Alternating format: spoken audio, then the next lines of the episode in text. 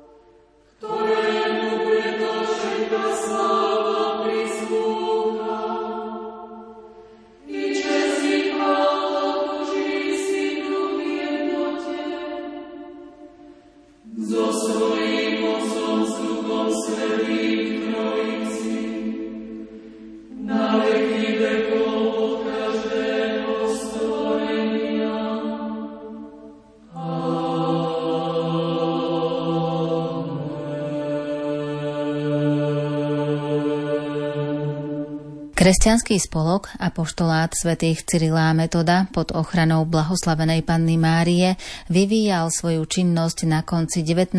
až do polovice 20. storočia. Potom bola jeho činnosť prerušená nástupom komunistického režimu. Ako zdôraznil profesor Peter Ivanič, spolok vykonal nesmierne veľa pre šírenie myšlienok solúnskych bratov. Iniciátorom tohto spolku stál vtedajší ešte kaplán Antonín Cyril Stojan, ktorý sa stal neskôršie olomouckým arcibiskupom. Pramene výskumu sú rozličné. V prvom rade sú to už vydané monografie Františka Cineka v období medzi dvoma svetovými vojnami pôsobil na Olomouckej univerzite, predovšetkým dielo venované práve arcibiskupovi Antoninovi Cyrilovi Stojanovi obsahuje nesmierne množstvo informácií, výpisky z korešpondencií a má ešte aj ďalšie príspevky. Mne sa podarilo aj s kolegom sa dostať do fondu apoštolátu svätého Cyrila Metoda, ktorý je umiestnený v Zemskom archíve Opava, pobočka Olomouc, vďaka teda aj ústretovosti oca biskupa Nuzika, od ktorého som potreboval povolenie.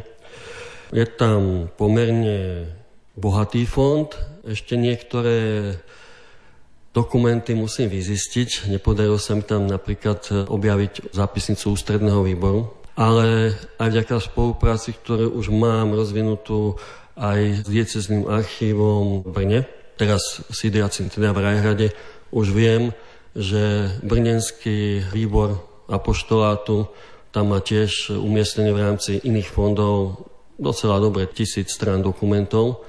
Takže moja vízia je spracovať komplexne možno tento apoštolát do budúcnosti, aj vzhľadom na to, že mal obrovský význam aj na Slovensku. Ale v prvom rade a prvá taká lastovička je tento príspevok do roku 1914. V tomto fonde apoštolátu v Olomovci sa nezochovalo veľa dokumentov. Zápisnica, ktorá patrila Olomouckému výboru od roku 1892, ktorá bola vedená a zo pár listín. Dôležité, zachovali sa tam stanovy apoštolátu. Vzniku apoštolátu predchádzal nejaký čas a bola potrebná dlhšia príprava. Apoštolát nevyrastol na zelenej rúke, aj arcibiskup Stojan nadvázal na spolky a to sú dedičstvo svätého Cyrila Metoda, tento spolok vznikol v Brne 1850 a hlavne na slovinské hnutie Bratstva svätého Cyrila Metoda, ktorý založil slovinský biskup Anton Martin Slomšek. Ako vyplýva zo sprievodného listu k ustanovám, zachoval sa aj s poznámkami, predpokladám, že rukopis arcibiskupa Stojana obsahujú, tá myšlienka vznikla počas púti do Ríma 1877 a druhá púť, a to bola Veľká ďakovná pod Slovanou 1881.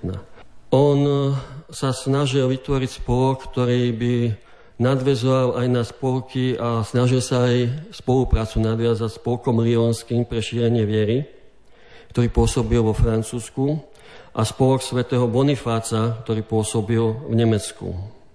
Podrobnejšie sa návrhom vzniku apoštolátu zaoberali na Velehrade činovníci počas jubilejného roku 1885. Bolo to za prítomnosti vtedajšieho lomovského kardinála Friedricha Egona Furstenberga, veľkého siteľa svätého Cyrila Metoda a človeka, ktorý stál za rozvojom Velehradu ako putného miesta, ktoré poznáme dodnes. Boli tam aj ďalšie osobnosti vtedajšej moravskej kresťanskej inteligencie. Ten návrh bol prijatý pozitívne, ale bola tam podmienka. Bolo to vypracovanie stanov a tieto stanovy museli byť schválené ordinariátmi Olomouckým aj Brnenským. Prvýkrát sa ústredný výbor tohto spolku stretol aj s dieceznými výbormi neskôršími v decembri 1892 na Velehrade. A prvé slávnostné valné zhromaždenie spolku sa konalo 31. júla až 1. augusta 1893 tiež na Velehrade. Prvým predsedom apoštolátu svätých Cyrila Metoda pod ochranou blahoslavenej panny Márie sa stal sídelný olomoucký kanonik doktor Jan Pospíšil, významná osobnosť vtedajšieho cirkevného života. Čo sa týka stanov, tie sa tiež nachádzajú v archíve troch vyhotoveniach. Dve sú komentované, jeden je bez komentárov, teda dokument Dva sú kratšie a jeden je širší. Tie kratšie boli prijaté ako za stanovy. Tak dosť dlho trvalo, dokým tie stanovy prešli schváľovacím procesom, asi dva roky. Ešte predtým na katolickom zjazde vo Viedni, tam sa schádzali predstavitelia cirkvi zo všetkých slovanských národov. V 1889 bola tiež prezentovaná táto myšlienka a náčet stanov. Tieto sa bohužiaľ strátili.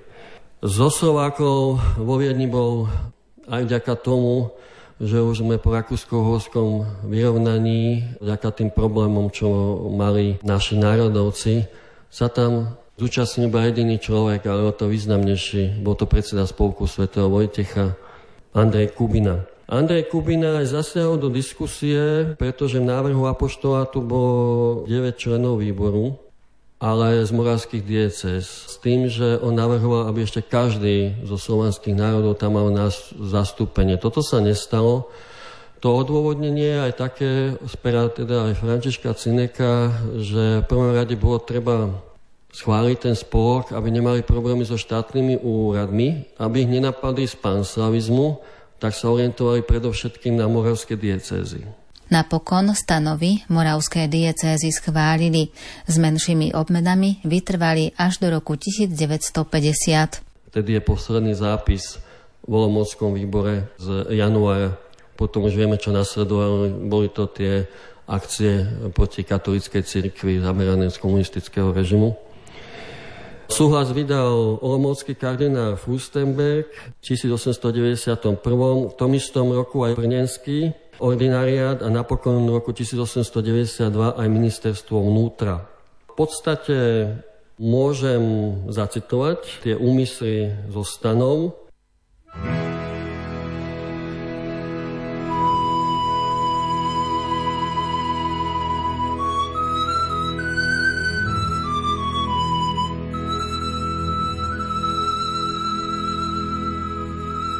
Účel apoštolátu slovanského je modlitbou ich hmotnými prostriedkami k tomu pracovať a pomáhať, aby Slovania, katolíci, pravej viere a jednote cirkevnej sa zachovali a utvrdili.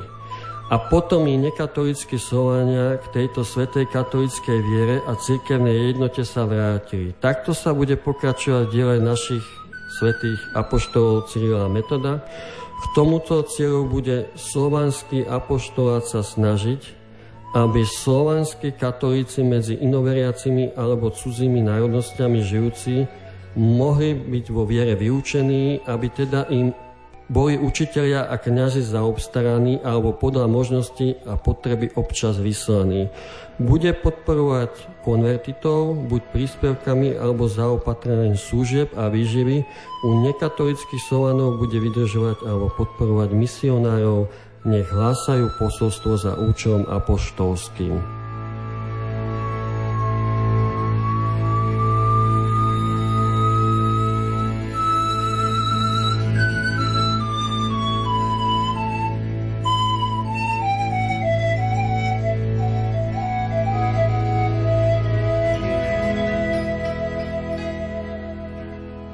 Prečo tento úvod? Treba si uvedomiť, že apoštolát vychádzal z myšlienky encykliky Grande Munus Leva 13. Na tom bol postavený. Takže tam boli nejaké ďalšie povinnosti týkajúce sa modlitby. Napríklad v jednom bode sa teda píše, že ku každodennej modlitbe členovia, teda očená za zdravá z Maria, majú pridať Sveta Pana Maria, Svetý Cyril a metod Orodujte za nás. Kňazi členovia mali aspoň raz ročne pamätných dňoch okolo teda 14. februára, keď si pripomíname umúte Sv. Cyrila, 6. apríla, teda umúte Sv. Metoda, alebo 5. júla, cez rok odslúžiť aspoň jednu svetú omšu za žijúcich i zomrelých členov apoštolátu.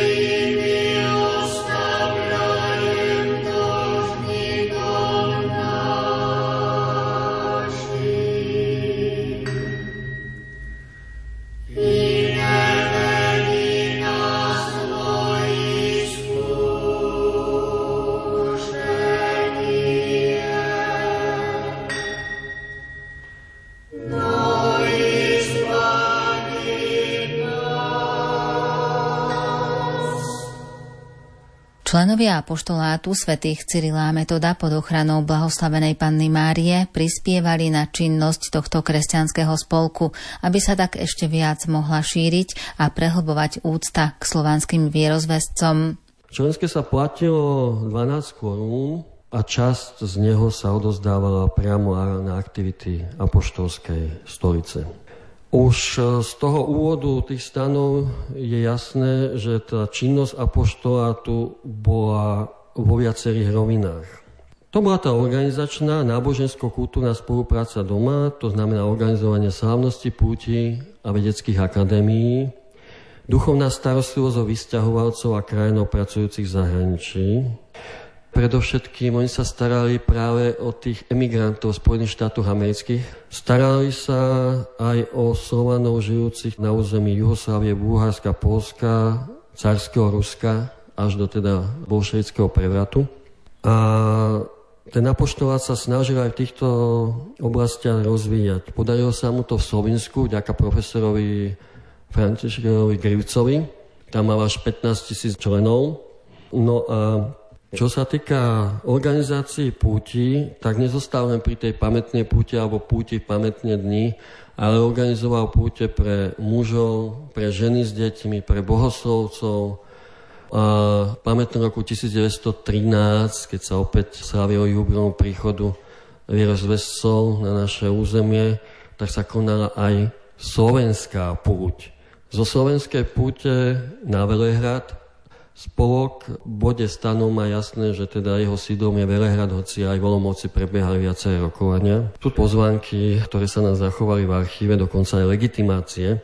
Tak v 1913 sa v archíve v rímskokatolíckej farnosti Velehrad podarilo, teda skôr to má prebraté z publikácie, ktorú sme robili 2018, existuje aj fotografia práve slovenských pútnikov, ktorí prišli na Velehrad pod vedením poslanca uhorského snemu Ferdinanda Jurigu a kniaza Floriana Tománka. Hneď pri vstupe ich uvítal priamo stojan a čo je zaujímavé, doteraz vlastne vo Velehrade z tejto pamätnej púte je umiestnená práve na Stojanovom námestí pamätná tabula osadená Slovákmi pri tejto púti. Spolok tiež zabezpečoval akademické aktivity. Práve tieto aktivity mala koordinovať Akadémia Velehradská, ktorá vznikla v roku 1910.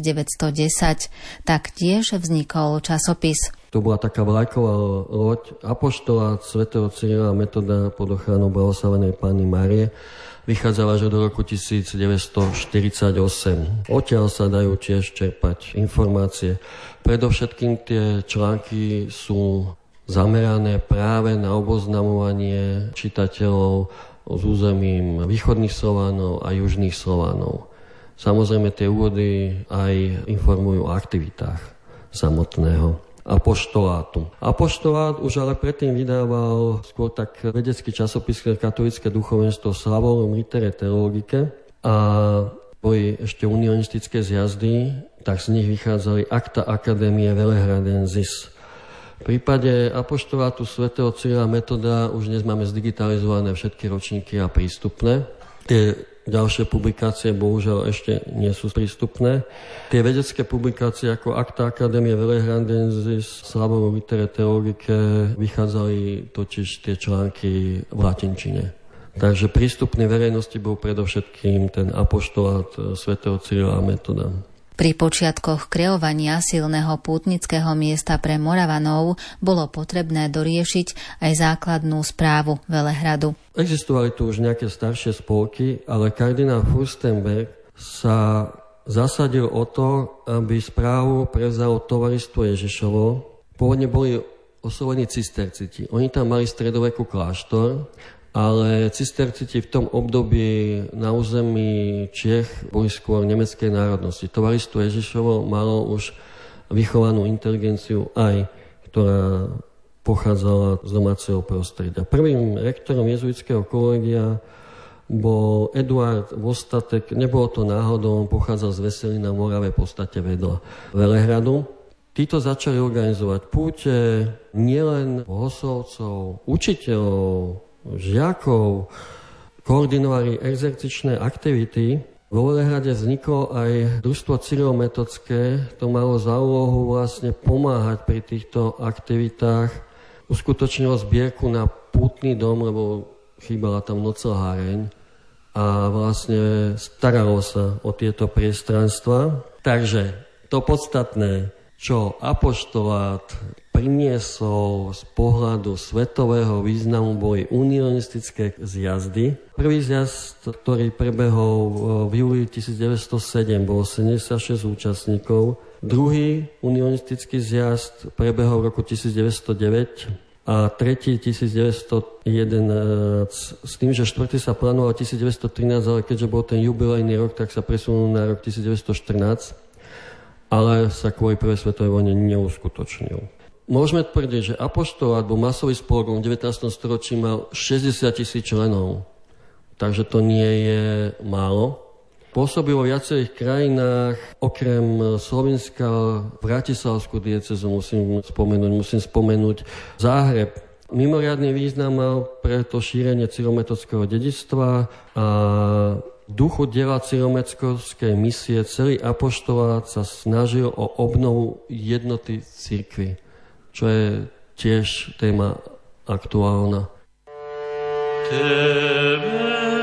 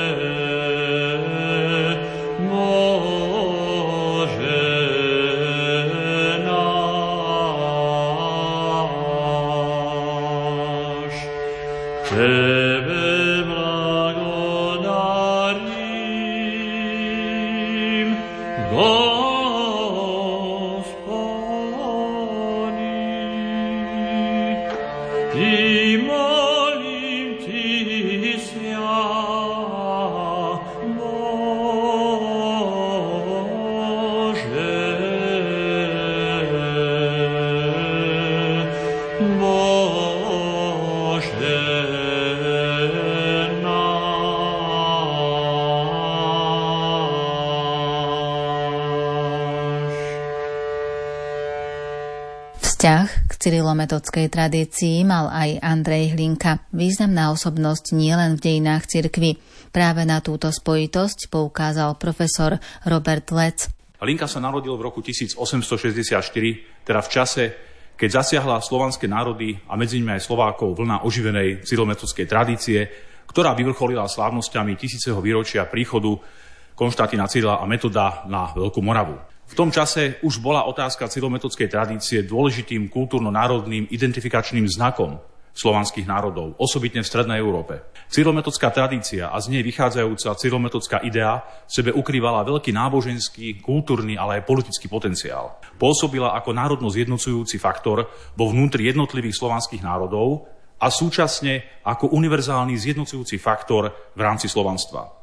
Pôsobila aj ako zjednocujúci náboženský faktor, ktorý zbližoval jednotlivé konfesie v rámci slovanských národov. Na Slovensku sa nemohla cilometrovská tradícia systematickejšie rozvíjať ako napríklad v Chorvátsku, hoci obidve teritória boli súčasťou Uhorského kráľovstva. Neporovnateľne lepšie podmienky pre rozvíjanie cyrilometodskej tradície boli v Slovensku alebo v českých krajinách, kde svätý Cyril a Metod patrili od polovice 14. storočia k zemským patrónom. V Uhorsku my sme nemali vlastne patrónov svätého Cyrila Metoda. Pritom České krajiny a Slovinsko boli súčasťou Rakúska, teda tiež Habsburskej monarchie ako Slovensko v rámci Uhorska. Cilometodské slávnosti v roku 1863 boli akýmsi vrcholom a súčasne aj zenitom pri pokuse viac udomácniť a rozvíjať cyrilometodskú tradíciu na Slovensku. Maďarizačné snahy znemožnili slobodný rozvoj tejto tradície a stiažili Slovákom, aby sa s ňou jednoznačnejšie identifikovali. Nositelia veľkomaďarskej štátnej doktríny v Uhorsku videli v celometodskej tradícii súčasť panslavistickej agitácie a zároveň aj prekážku v asimilačnej politike zameranej na Slovákov. Takýchto pomeroch nebolo možné, aby sa na Slovensku aj napriek historickému a kultúrnemu potenciálu, ktorý ponúkala Nitra, Devín alebo Bratislava, vytvorilo miesto, ktoré by sa stalo živým centrom a zároveň reprezentačným miestom cyrilometodskej tradície a idei. Slováci teda boli pri manifestovaní cyrilometodskej tradície odkázaní na Moravský Velehrad. Nevieme presne, kedy sa Hlinka stretol s cyrilometodskou tradíciou, odkiaľ o nej čerpal prvé informácie a kedy si ju osvojil. S najväčšou pravdepodobnosťou to bolo počas jeho štúdia na piaristickom gymnáziu v Ružomberku v rokoch 1877 až 1881. Gymnázium slúžilo maďarizácii, ale Hlinka navštevoval svojho vzdialeného príbuzného, Ružomberčana a národne uvedomelého Slováka Karola Krčmeryho, ktorý bol ročník 1826 a mal veľmi bohatú knižnicu, mal tam holého spisy, kolára a tak ďalej. A to všetko vlastne ten mladý gymnazista Linka do seba nasával. Teda Krčmery ho oboznámil so slovenskou literatúrou, dejinami a vzbudil v ňom slovenské národné povedomie. Od neho si mohol potom požičať aj slovenskú literatúru, noviny a časopisy. V roku 1880, teda práve keď Hlinka naštevoval tretí ročník gymnázia, pápež Lev XIII vydal encykliku Grande Munus, v ktorej vyzdvihol historický a aktuálny význam svätého Cyrila Metoda pri zjednotení katolíckej cirkvi s pravoslavnými cirkvami. Je isté, že Hlinka sa dostal k tejto encyklike, respektíve informácií o nej. Po absolvovaní vyššieho katolického gymnázia v Levoči Hlinka študoval teológiu v dieceznom seminári v Spiskej kapitule. Keď sa založil pre bohoslovcov maďarský literárny krúžok, Hlinka požiadal, aby bol založený aj slovenský. Nebolo mu vyhovené. Hlinka sa učil slovenskú gramatiku, Osvojil si azbuku, aby mohol čítať aj ruskú literatúru. Cez prázdniny sa bohoslovci navštevovali, no najradšej chodievali k Hlinkovi do jeho rodnej obci Černová pre jeho veselú povahu a hlboké národné presvedčenie. Stretnutia sa nezaobíšli bez spevu rôznych slovenských piesní. Predstavení seminára v spiskej kapitule hodnotili Hlinku v treťom ročníku s poznámkou, že má náklonnosť k slavizmu, po prijatí kňažskej vysviacky v roku 1889 Hlinka pôsobil v pastorácii vo viacerých obciach na Orave aj v Liptove.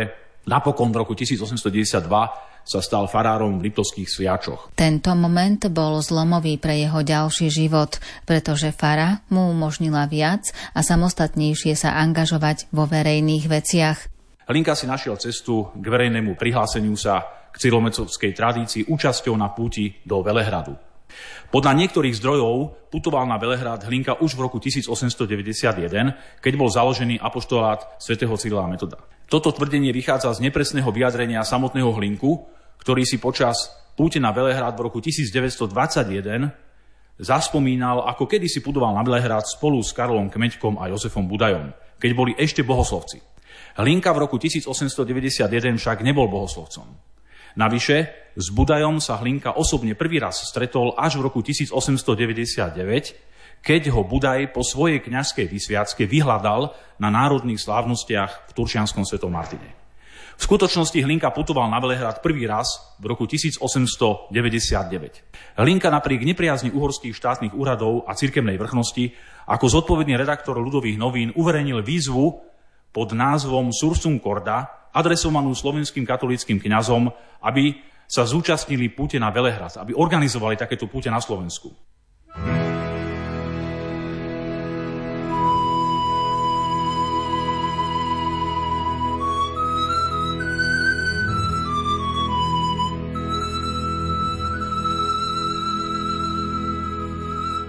Áno, hore srdcia, oltárni bratia, zaleťme si tá, kde sídlil niekedy náš ideál, náš vzor, spoločný otec, svätý Metod.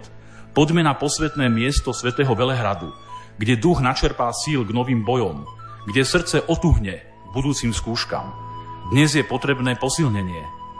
Všade sme zaznávaní, všade sa nám ubližuje a utrha. Poďme teda tam, na posvetnú pôdu, ktorá dodá ohňa dá zmužilosti rozpáliť sa k boju proti nepriateľom kríža Kristovho. Odbehnime si tá, drahí bratia oltárny, na deň dva na posvetné miesto Velehradu. Zaleďme tá, kde nám českí bratia milý pôžitok chystajú. Tam otuhne viera, tam zosilní nádej a rozplamení sa láska.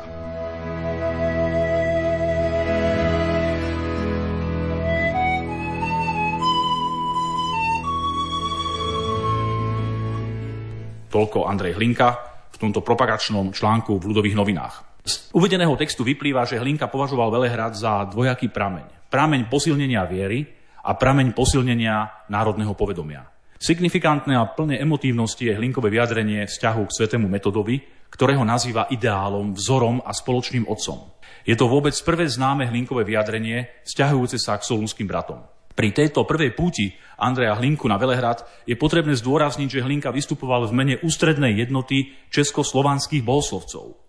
Znamená to, že s týmto spolkom už musel aj predtým udržiavať nejaké vzťahy, teda skôr ako tam putoval. Púť a Akadémia ústrední jednoty českoslovanských bohoslovcov sa konala v určenom termíne. Hlinka ako reminiscenciu na túto udalosť napísal do ľudových novín sériu článkov pod názvom Dojmy z posvetného Velehradu. V prvom sa vyznal k svojmu vzťahu k svetomu Cyrilovi a Metodovi a vôbec motivácii, prečo putoval na Velehrad.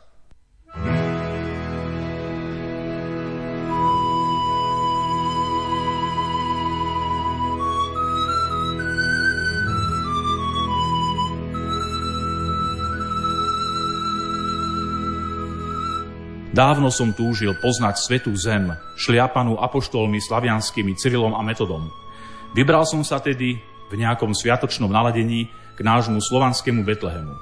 Dvojaký úmysel ma viedol na tejto púti. Vzdať hold detinskej úcty posvetnej pamäti apoštolom Cyrilovi a Metodovi a oboznámiť sa s bratmi Čechmi.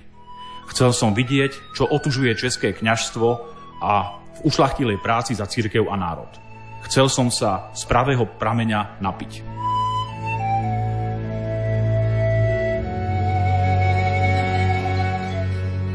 Andrej Hlinka prišiel na Moravu vlakom a potom z Uherského hradišťa pokračoval pešo s pútnickou palicou v ruke až na Velehrad. Bol plný dojmov, keď po hodine chôdze v údolí uvidel Velehrad.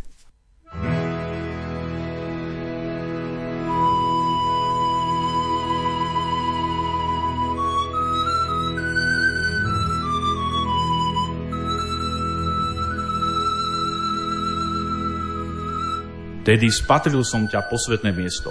City ožili v srdci a my vítaní sme v duchu svetu túto pôdu. Vítaj ty miesto, kde naša tupená reč je vyvýšená na tú hodnosť, že môže sa menovať svetou. Veď na tomto mieste, v našej dnes stupenej a v mnohom i od kňazov odhadzovanej materčine, naši apoštolovia Cyril a Metod konali sveté obrady. Tupeli svetí mužovia, bratia zo Solúna, rodným jazykom chválu pána. Tu písali sveté knihy pre našich právcov v našej sladkej reči.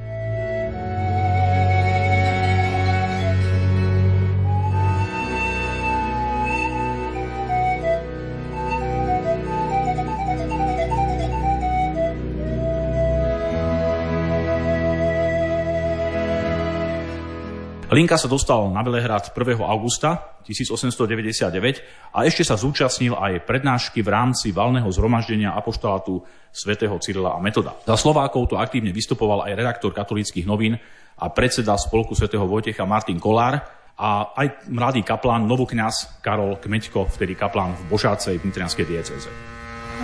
Hospody, pomí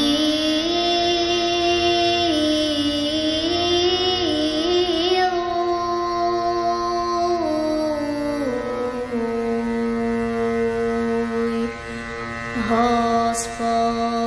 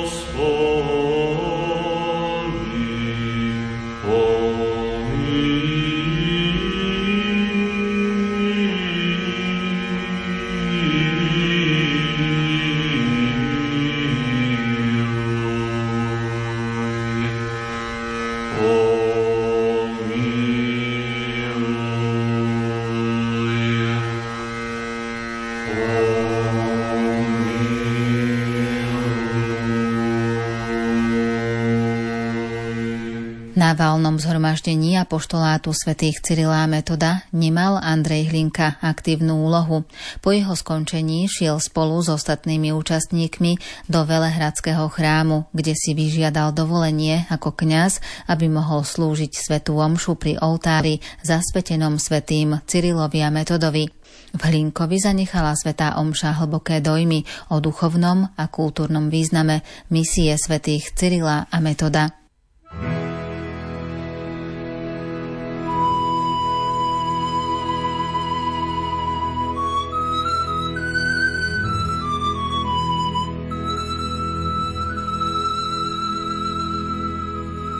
Tešil som sa na duši. Keby aj nie, tu na tomto mieste môcť sa modliť za svoj ľud, takého šťastia sa mi sotva kedy viac dostane. Ťahal som paralelu medzi našimi pomermi a týmito. V duchu preletelo hlavou mojou tisíc liet, kde svätí apoštolovia opustili všetko, aby všetkých Kristovi získali. Videl som ich v duchu, ako sa učia novému jazyku, aby mohli učiť druhých. Zaplakal som horko. A dnes, tento jazyk je vyháňaný zo škôl a čo je smrteľný hriech i zo seminárov. Biskupy, nástupci apoštolov Cyrila Metoda, dedičia tej istej viery, prenasledujú Slovenčinu. Videl som v duchu pápežský list Grande Munus, veľký dar, kde pápež Lev 13. pamiatke svätých apoštolom Cyrilovi a Metodovi venuje celú svoju výrečnosť.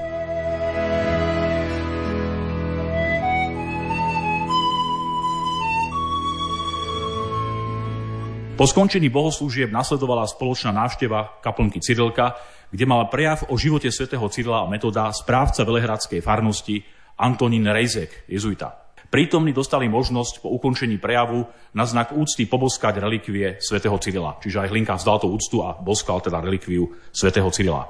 Nasledovala podrobná prehliadka Velehradského putinského chrámu, ktorej sa zúčastnila Hlinka, aj so zasveteným výkladom. Večer sa konala Akadémia ústčení jednoty československých bohoslovců, kde bol Hlinka zvolený za jedného z troch čestných predsedov. Za výkonného predsedu bol zvolený známy moravský katolícky kňaz a propagátor cyrilometodskej úcty Antonín Cyril Stojan. Hlinka v pozdravnom prejave vyhlásil.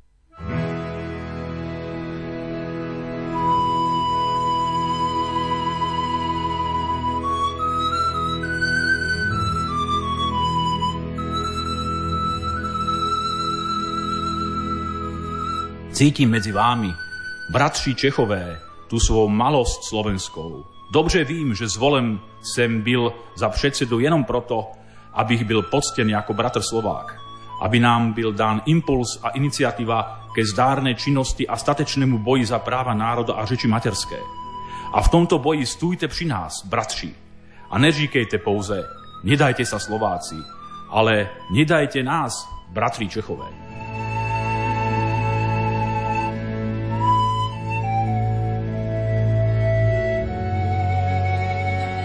Na druhý deň akadémia pokračovala bohoslužbami, prednáškami a kultúrnym programom. Po skončení týchto podujatí bol Hlinka poverený, aby dal všetkým prítomným záverečné požehnanie pred odchodom. Hlinka sa vracal z Velehradu domov posilnený. Dôslednejšie si uvedomil dôležitosť cyrilometodskej tradície a úcty v procese zblíženia a vzájomného poznania slovenských a českých katolíkov a vôbec slovanských katolíkov a kresťanov. Prvý raz sa zúčastnil väčšieho medzinárodného podujatia, kde sa mal možnosť stretnúť s predstaviteľmi rôznych slovanských národov. Súčasne si väčšmi uvedomil dôležitosť a aktuálnosť cyrilometodskej tradície a úcty v slovenskom národnom živote. Aktivizmus a efektívna spolková organizovanosť českých katolíkov ho podnietila k úvahám o tom, ako zlepšiť postavenie slovenských katolíkov. Účasť na púti a akadémii ústrední jednoty českoslovanských bohoslovcov vo Velehrade bola pre Hlinku silným duchovným a emocionálnym zážitkom a impulzom pre ďalšiu činnosť. Osobne sa stretol s významnými českými katolickými osobnosťami a propagátormi cyrilometodskej úcty, Antonínom Cyrilom Stojanom, Karlom Dostálom Lutinovom či Alojzom Kolískom. Niektoré monografie uvádzajú prvé stretnutie Hlinku a Kolíska v roku 1907. Nie je to však pravda. Hlinka sa s Kolískom stretol tu na puti vo Velhrade v roku 1899. Svoje predsavzatie putovať viackrát pravidelne na Velhrad Hlinka sa snažil uskutočniť neskôr, ale bohužiaľ vyšlo mu to až v roku 1907, keď bol už ako kňaz suspendovaný. Andrej Hlinka sa na Velehrad snažil putovať pravidelne, hoci sa mu to nepodarilo každý rok tak, ako si zaumienil. Rok 1907 je ale dôležitý. Tam sa zúčastnil naozaj celého programu Velehradského, aj apoštátu svätého Cyrila Metoda, aj Velehradskej akadémie, aj kongresu, ktorý tam sa konal. Aj vystúpil a už vtedy vlastne Hlinka vystupuje ako symbol toho slovenského martíria v Uhorsku, tých slovenských katolíkov v Uhorsku, kde ho vlastne Rusíni pozdravili, zástupca Rusínov Teodor Rožohubský, predniesol dokonca pozdravný prejav verejne, kde bolo niekoľko sto ľudí, na slovenského mučeníka Patra Hlinku. Slováčtí žaláržovaní herové budú čítáni k lidem o slovanstvo vôbec zaslúžilým, hovorí tento Rusín. Hlinka na tento prejav potom odpovedal ohnivou promluvou, žalážem k slobode pôjdou neohrožene Slováci. Takže tam panovala takáto atmosféra na Velehrade. Legendy píše čas, vpisuje do dlaní a do snov. Skladá mozaiky s činou odvážnych mužov. Útnici víria prach, posolstvá premenu, keď sa mi ponúkajú nádej ľudu celému. Lebo slovo sa telom stálo tým, čo rozumejú.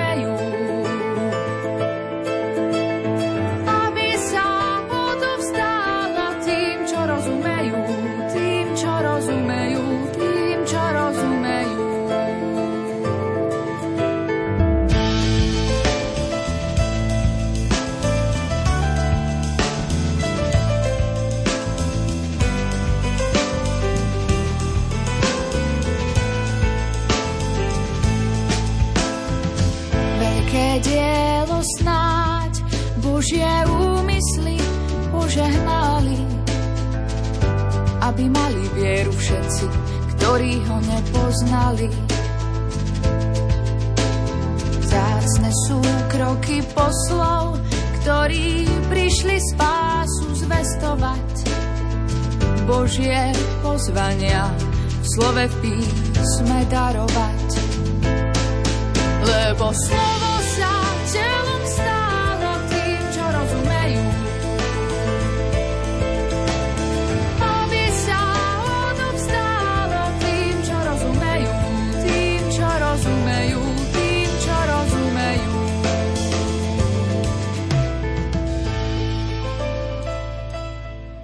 roku 1913 bolo na Velehrade viac ako tisíc pútnikov a viedol ich Ferdinand Juriga. Tejto púte sa Andrej Hlinka nezúčastnil. Hlinka tam vtedy nemohol z nejakých dôvodov ísť, neviem, nezistil som, že prečo nešiel, ale určite Moravu a Velehrad nezanedbával, lebo bol aj v roku 1910, aj v roku 1911 teda na Velehrade, aj na Morave, zúčastnil sa katolického zjazdu Prostejov a tak ďalej, čiže nemal nejaké predsudky voči Čechom a katolíkom vôbec, teda už českým, takže bol pravidelne tam. Pomery sa zmenili vznikom Československej republiky. Na Slovensku už bolo možné slobodne sa hlásiť k cilometovskej tradícii, Túto tradíciu a úctu však politické elity z tábora lavicových či liberálnych strán buď považovali za imanentne katolícku a preto sa k nej stávali lahostajne, prípadne ju odmietali alebo bojovali proti nej. Na druhej strane sa u samotných katolíkov táto tradícia interpretovala dvojznačne ako tradícia slúžiaca zdôvodňovaniu teórie o jednotnom československom národe alebo ako podporná tradícia pre zdôvodnenie svojbytnosti slovenského národa. Cyrilometodská tradícia sa v reálnom politickom zápase konkurenčných politických strán ocitala v protiklade s husickou tradíciou, ktorá rezonovala teda v českom prostredí. Pre katolíkov bol Jan Hus ako kacír nepriateľný. Hus sa tak stával dôležitým politickým inštrumentom, ktorý sa dal využiť v politickom zápase proti katolíkom. Tento spor tradícií bol prítomný v českej politike od konca 19. storočia ako viac menej vnútročeský spor. Vznikom Československa však nadobudol aj rozmer československý. Zavádzanie spomienky na Jana Husa u slovenských katolíkov vyvolávalo pocit importu cudzej osobnosti, ktorý ohrozoval pravosť viery. Hlinka po vzniku Československa obnovil Slovenskú ľudovú stranu, ktorá mala obhajovať práva katolíckej cirkvi Slovenska a vôbec tradičné hodnoty po verejnom živote. Andrej Hlinka dal výraz svojej cyrilometodskej úcte tým, že ďalej putoval na Moravský Velehrad. V júli 1919 sa zúčastnil zjazdu bohoslovcov a akademikov. Scenár púte bol podobný ako v predchádzajúcich rokoch. Na zjazdovom rokovaní bol Hlinka navrhnutý za člena čestného predsedníctva.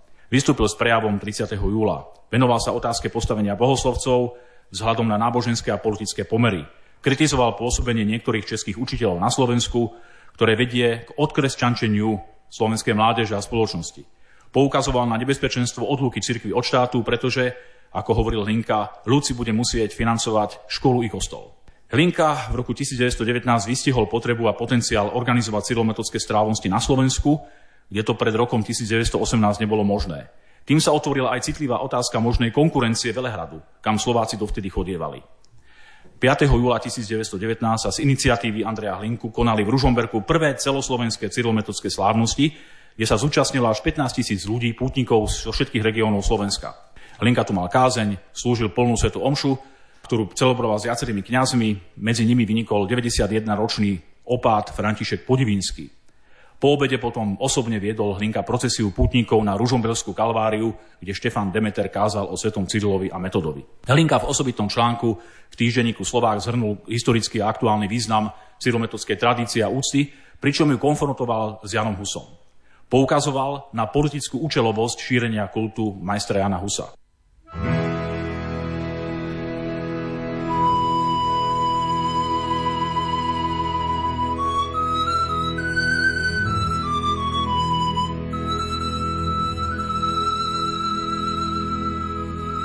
Ba viac tvrdím, že od Husa jeho oslabovatelia ďalej stoja ako tí, proti ktorým ho za barana stavajú. Neoslabujú v Husovi ani národovca, ani muža výrečného, ani Čecha, ale kacíra. A keby ho cirkev dnes rehabilitovala, tak by sa neobzreli oň. Vy v Husovi ctíte len nenávisť voči cirkvi a Rímu. Ľud slovenský neznal posiaľ Husa, preto ďaleko lepšie by ste boli vykonali, keby ste ho na pokoji boli nechali.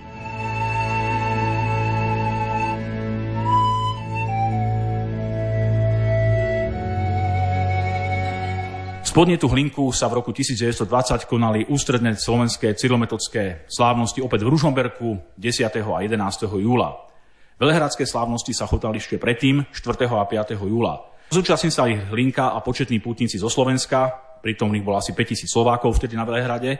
Hlinka sa zúčastnil aj valného zhromaždenia apoštolátu svätého Cyrila Metoda 5. júla, kde bol na návrh Stojana zvolený do predsedníctva.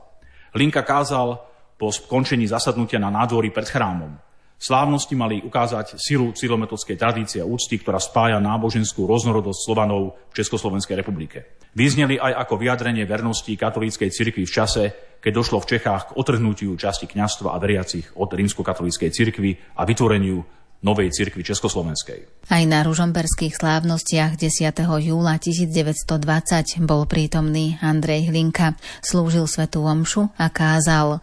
Nasledovali prednášky v katolíckom kruhu. Celoslovenské cilometodské slávnosti sa potom nekonali už v Ružomberku, to bol posledný raz, ale preniesli sa do Devína a na Devíne Tiež iniciatívy vlastne Andreja Hlinku a Slovenskej ľudovej strany sa začali od roku 1927 a trvali až do roku 1938, keď Devín pripadol Nemecku. Vtedy ešte potom Nemci dvakrát pustili na tieto slávnosti, ale potom to už definitívne vlastne zatrhli. Pre mňa je zaujímavé, že Hlinka sa nezúčastnil ani raz týchto silometodských slávností, ktoré boli v Devíne. Viem, že na prvé mal prísť, ale vtedy bol v Piešťanoch a miestny pán Farár v Piešťanoch ho zdržal, že musí z toho, čo z toho ostať v Piešťanoch, tak sa rozhodol teda, že ostane v Piešťanoch a na Devín nepôjde. Tým ale nemôžeme odsudzovať Linku, že nevyužil ten potenciál cyrilometodský, ktorý poskytovalo Slovensko, Nitra alebo teda Devín, lebo on bol stále verný tej cyrilometodskej tradícii. A je zachované svedectvo kňaza, ktoré aj bolo publikované, keď Hlinka zomieral, tak jedno z posledných gest, keď dvíhal ruku a ukazoval na obraz svätého Cyrila Metoda, ktorý mal zavesený nad postelou, teda aby sme boli verní cyrilometodskej tradícii. Oče náš, tak budete volať pána, ktorý sa k vám milosredne skláňa. Proste, aby vaše srdcia byli chvále jeho mená, aby zem človeka bola nebom premenená. Proste nech ľudia veria jeho vôli jeho kráľovstvo opäť pokoj nastolí. Proste nech sa v každodennom chlebe stále pripomína, aby ste pamätali na obedu jeho syna. Proste nech vás za vaše hriechy zhovievavo súdi, lebo aj vy sa učíte odpúšťať viny ľudí. Proste nech vás neopúšťa v pokušení, aby ste od zla žili oslobodení. Svetým Cyrilovi a Metodovi vďačíme naozaj za veľmi veľa a je aj na nás, aby sme tradíciu solúnskych bratov zachovávali. Dnes sme vám spolu s dvoma odborníkmi pripomenuli to, ako sa o úctu slovanských vierozvescov snažili naši predkovia. Za pozornosť vám ďakujú hudobná redaktorka Diana Rauchová, technik Peter Reguli a moderátorka Andrá Čelková. Aj poď má svoj koniec a prach nás volá späť. Ostáva posolstvo, bude tu navždy znieť. Čo si žiadal, je dokonané v nich všetkých. Ty, ktorý dal si nám život, teraz príjmi náš dých. Aj púť má svoj koniec, aj kniha zavrie sa. Domov na zemi spečatia nebesa. To, čo žiadaš, je len vytrvať verný. Večné nech ostáva a to ľudské si vezmi.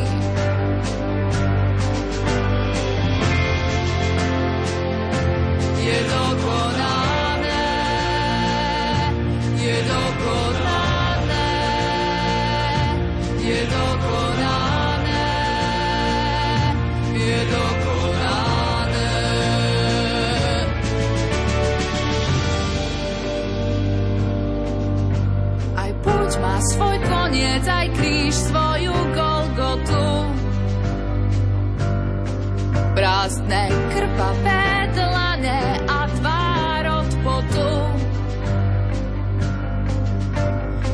Semienko viery púšť na Eden premení.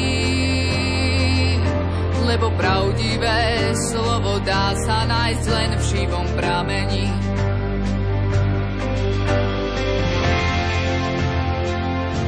Je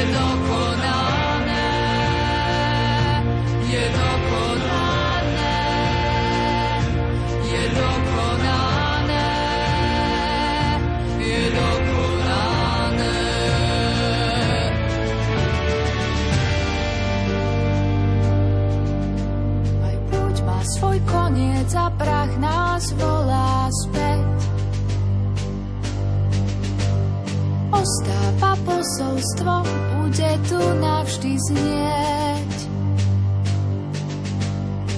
To, čo si žiadal, je dokonané v nich všetkých. Ty, ktorý dal si nám život, teraz príjmi náš dých.